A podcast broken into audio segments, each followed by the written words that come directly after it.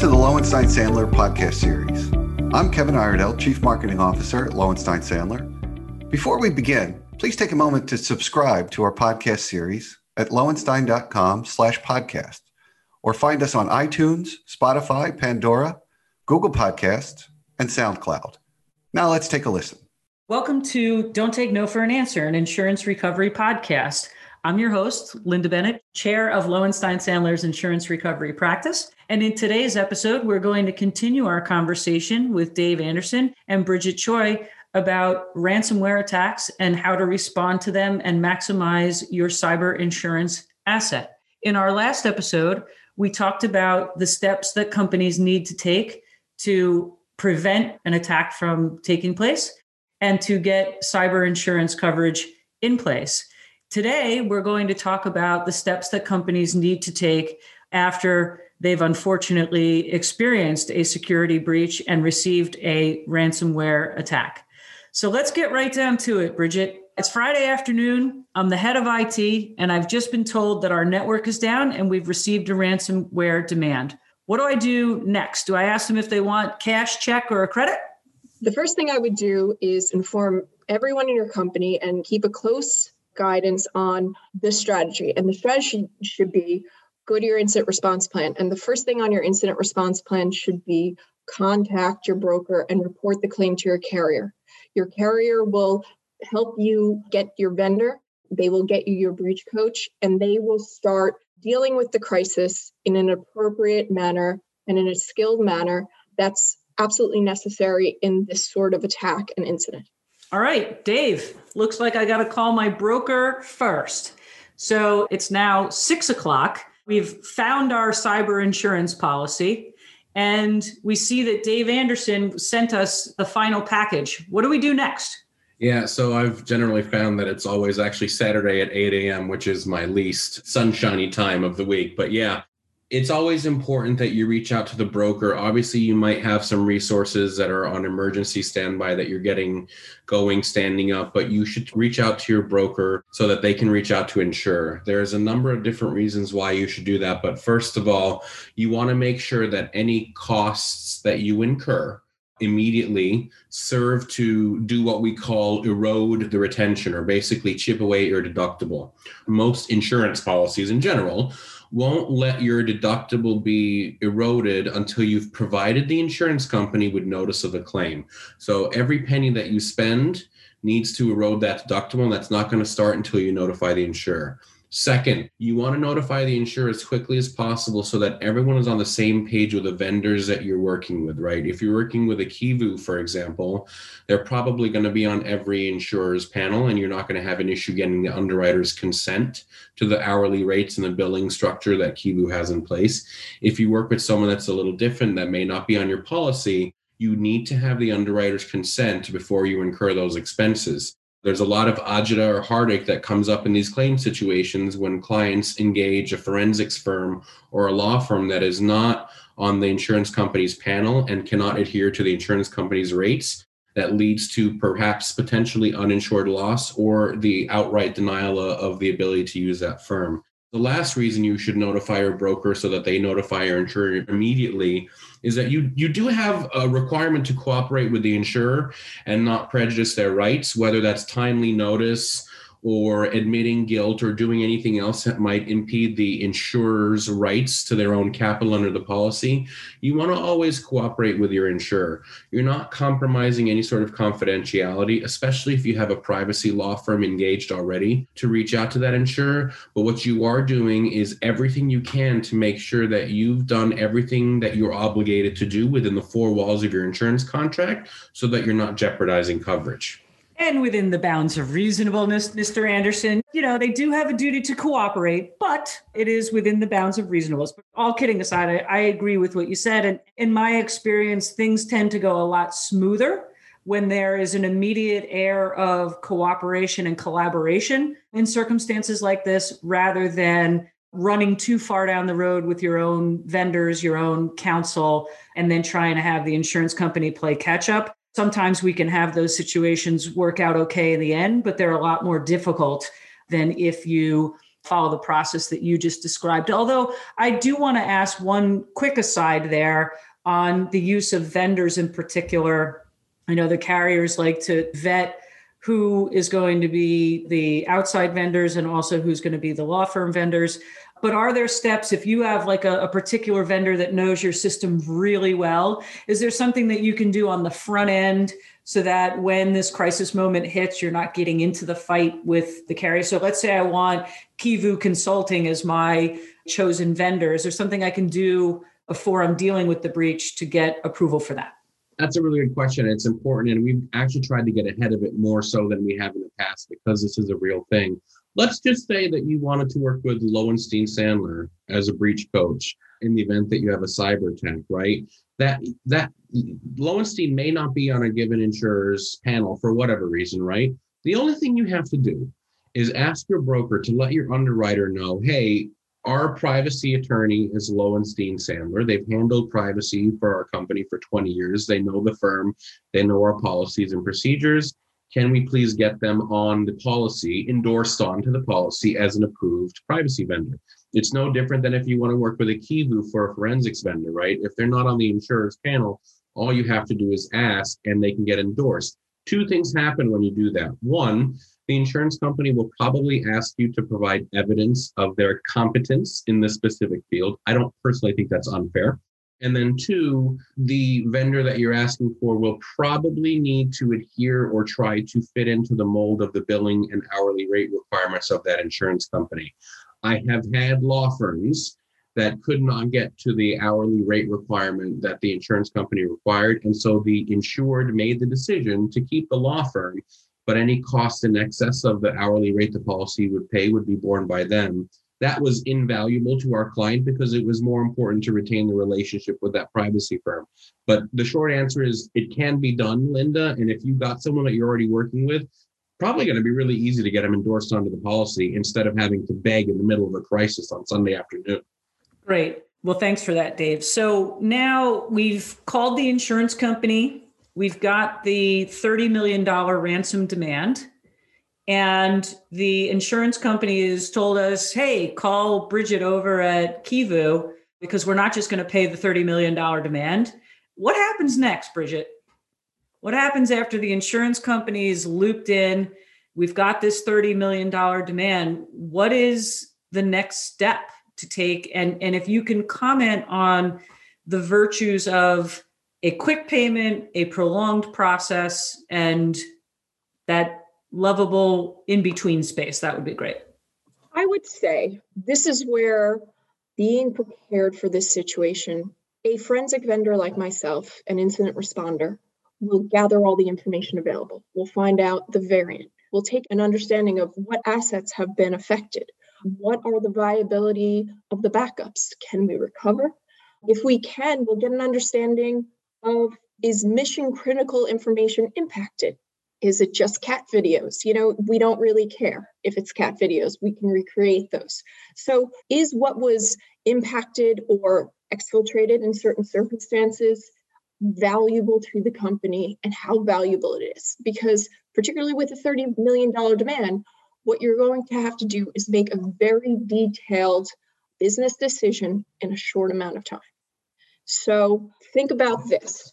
You're going to have to weigh whether the attacker who has attacked your company is potentially an OFAC sanctioned entity or connected to an OFAC sanctioned entity. So if they are located in Iran, if there's threat intelligence to say that the people who control them are on the SDN list, you may not be able to pay. That is one of the factors you're going to look into. Who are they? And then the next factor is can we afford, what is the benefit of paying this attacker? If we can get them down 20%, is it still worth it? If we can get them down to 1%, 10%, what do we know from threat intelligence and other incidents that we have handled about the negotiations and our strategy? It's not a binary decision. The decision has many weighted factors that they're going to have to consider. And it's going to be different every time. If I tell you the $30 million I handled last week is going to be far different than the one I handled next week. because they don't come the same way. Each variant acts very differently. So, going back to my original thought, preparation is everything. Knowing your assets and going with the right vendor and the right breach coach who can guide you through the circumstance is crucial. That's great, Bridget. I, I appreciate that. So, Dave, I got to ask the question that every single one of my clients who's unfortunately been in this situation asks immediately Are you telling me the carriers will pay an extortion demand? How is that possible that you can get insurance for that? Yeah, I mean that's been the question of the the last 6 months in a boring insurance rag about 12 months ago I was quoted as basically accusing the entire cyber insurance marketplace of feeding the monster. And while that was not a favorable way of, of quoting me, it, uh, it, you know, it is somewhat true, right? We have existed so long with the ability to leverage an insurance policy to pay a ransom. And I think the secret's out, right? Which is why we've seen inflated ransom demands. We've seen companies that think that the insurance policy is going to be their ultimate safety situation. And that, that's not the case. I don't think it was ever intended to be the case, although we've learned some lessons along the way. Your insurer, will work with your breach counsel and your vendor to come up with a you know quote unquote team conclusion around whether or not your systems can be restored or whether or not a ransom has to be paid. And that's also assuming that you can pay the ransom because they're not an ofac sanctioned entity right? Then at that point your insurer will then ideally give you consent to pay the ransom and you can try to get a key to decrypt your files my experience has been that the decryptors are usually not as effective as you hope that they are. The ransom can sometimes come back with a secondary demand or a third demand in some cases uh, a few weeks or months later. So the insurers have really gotten away from immediately consenting to pay ransoms. And, and frankly, they are starting to push a culture where the ransom should not be the first the first sort of line of defense. It should be backups. It should be isolation of the compromised workstations and endpoints. The ransom should really be treated as the last the last ditch effort to get back online. You saw that with a DFS update that came out a few days ago in the state of New York. That was that was just talking about how we should not be looking at it this way anymore. So the short answer is yeah, your policy can pay the ransom, but it's gotten a lot harder to use that as your first line of defense lately. Yeah, and, and that that was a question that I was going to ask, which is how long can we keep this status quo? How how much longer are the insurers going to mm-hmm. have an appetite to insure that risk when we're seeing these ransomware attacks proliferate every industry? And the size and scope of the, the ransoms are going up. So that to me is an interesting issue to watch, whether we're going to see sublimits or the willingness to cover that disappear entirely on these cyber policies. So that's just something to keep an eye on. So Bridget, tell me, after we pay the ransom, some of the claims that I've been involved in during the negotiation process, the bad actors will promise you that they'll deliver the encryption key and also, you know, tell you like every magician we want to know how did you do it? Do you get to find out after you pay these ungodly high ransom demands do you get a window into how it happened from those bad actors so that you can take the steps to make sure you're done and and you're not going to be having your doorbell rung another six months from now by these these guys or the next band of hackers so i can tell you sometimes and sometimes not and i will tell you that they are using tools that disguise them in the system. They wipe evidence. They wipe shadow copies of what they're doing. So oftentimes, a lot of the evidence that should be there isn't there. There's a whole sector of cyber called penetration testers. And what they do is they find vulnerabilities in the system. And really, what that is is hackers. They're white hat hackers that you hire to find the holes in your security architecture, right? They have tools that they use, right, to hide what they're doing the bad guys are using the same tools literally. And sometimes you may know, and sometimes, no matter what we see in the system, there's no forensic evidence to suggest how this attack happens. So it's it's very frustrating for our clients who they just want to know what happened and they want to know how this could happen to them. We could give some pretty good general ideas, but we may not be able to say, you know, the patient zero is this person? You know, it, it's Anne from accounting who clicked on a link, or it's John from IT who left the RDP open because they really, really are getting quite good at hiding what they're doing. Thanks for that. So, in the couple of minutes we have left, Dave, I would like to talk about a few of the other coverage grants and just touch on at a very high level some of the issues that I come up a lot with in my practice, which is, you know, obviously these cyber policies, the ransomware coverage is one element, but there's also obviously cost associated with patching the source of the breach. So, are all of my costs that I incur there covered, including when I, as part of my patch process, I upgrade from the Hyundai to the Caddy Escalade? So that's a really good question. And, and the answer is unfortunately, it depends. I can see into the future right now. You sound like a lawyer, Dave. Keep going. You know? Yeah, I know, right? Here we go. It's going to get even better. I can see into the future because I can see all the underwriters that are going to listen to this podcast and cringe at me when I say what I'm about to say. But here we go there is a challenge around an insurance policy wanting to respond only to a fortuitous event and to make you whole, not better off than what you were beforehand, right? That exists in all types of coverages, right? Generally, insurance is there to get you back to where you started from, not to get you the Escalade because you totaled your Hyundai. That being said, there are certain inevitabilities that may not be able to be avoided in terms of expenses after cyber breaches hit. Lynda, you hit it on the head, right? If I'm running a legacy version of Windows Server, right, that's not supported, or if I'm running Windows 7 on my endpoints, there are inherent vulnerabilities in those in those platforms because they're no longer supported that would make any victim of a cyber attack or data breach a target on an ongoing basis, a mark, as we would call it on the streets here in New York, right? So it would be ideal for the victim of such an attack to upgrade the software to the most recent or most, you know, basically patched and supported software version. A lot of properly placed policies will either allow for commercially equivalent replacement language, which means that if the software that needs to be replaced because it was damaged in a cyber attack is no longer available, the insurance policy should pay for the commercially equivalent software or hardware in some cases available to you at that time. That is a fine line between betterment and just getting the insured back on their feet, which is always a challenge that we find in the insurance marketplace. Betterment really being the concept are you going to get a new Escalade because you totaled your Hyundai, right?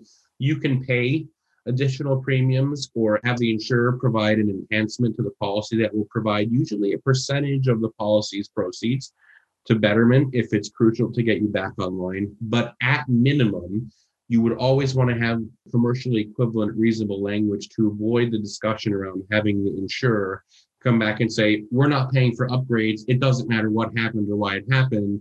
If you can't get a copy of Windows 7 for all your endpoints, then that's too bad and that's not on us. It's important also to mention in terms of what's covered expense versus not covered expense. It's important that you work closely with your breach coach, your privacy counsel, and your broker in any claim situation. It's not to say that we would ever want to put a gun to the insurance company's head, but there has to be a commercially reasonable decision made on the claim, regardless of whether or not the black and white of the policy tolerates for buying upgraded software solutions. Because if I can't get my system back up and running, because I can't rely on my insurance to pay for that upgraded software, even if it's just one generation further, guess what? We're still going to have business interruption loss right? So there has to be sort of a team effort. I have always found that the insurance companies that we do business with have made the right choice and done right by the client. It's just a matter of having a dialogue and having a discussion around managing everyone's expectations. That's not to say that everything's going to be covered all the time, but I think that if there's a case to get people back online, you can usually get the insurer to help out with it in, the, in that situation. Great. So, another element, as we know, of these policies is, and another element of responding to these types of attacks, frankly, is the regulatory and notification issues that flow from a breach, and especially if personal information, employee information has been exfiltrated as part of the, the security breach.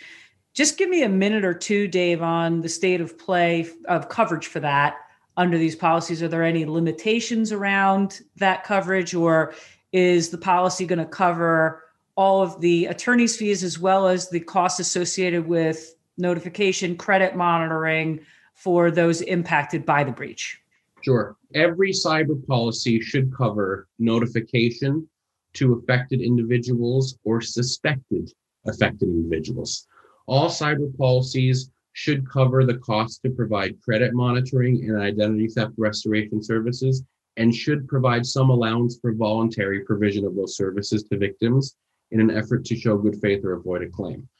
All cyber policies should have the privacy regulatory insurance agreement included when you purchase that policy.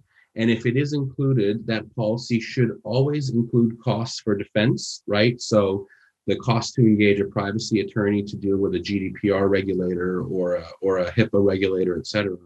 The fines and penalties around privacy regulatory issues is much more difficult. I will tell you that most policies, the best policies in the marketplace, will affirmatively grant coverage for privacy regulatory fines and penalties so long as those fines and penalties are insurable.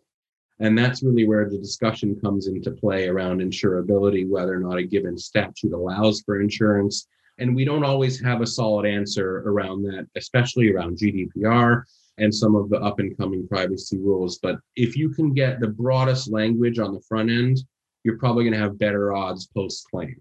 That's great. All right. We're just about out of time, but I'm going to give Bridget the final word, and it's going to be the cautionary tale. What's the biggest single mistake that you've seen a company make in responding to a ransomware demand? And how would you correct that mistake? I think the biggest mistake I've ever seen is folks who have a knee jerk reaction to ransomware and won't listen to their consultants. And, you know, just to unpack that a little bit, we talked about before all of the factors but what they don't really want to hear is okay, if you get that key, we know on this variant, all of your data might not be there. So it may inure in your favor not to pay. Or a lot of what we saw in, in 2020 was the bad guys take your information. And what a lot of these companies are paying for is the temporary relief from embarrassment that the bad guys took your information and are going to publish it that's not a good reason to pay a ransom payment. That's not a good way to relieve yourself from extortion because their promise not to publish is not worth anything. No, there is no reason to pay in those circumstances. So, the biggest mistake you can really make is not listening and not pushing your attorney and your vendor to give you all the information available so you can make a really informed decision on whether to pay because it isn't something that you want to take lightly. So that's great. And I appreciate the insights that both you and Dave have provided to us, both in today's episode as well as our earlier recorded episode. Tremendously appreciate your time your insights, and obviously your expertise. But most important of all, I appreciate you keeping it real and in line with our motto here at Don't Take No for an Answer, which is to keep it practical and in plain terms. So thanks for joining us today. Hope you enjoyed the episode, and we'll see you next time. Thank you for listening to today's episode.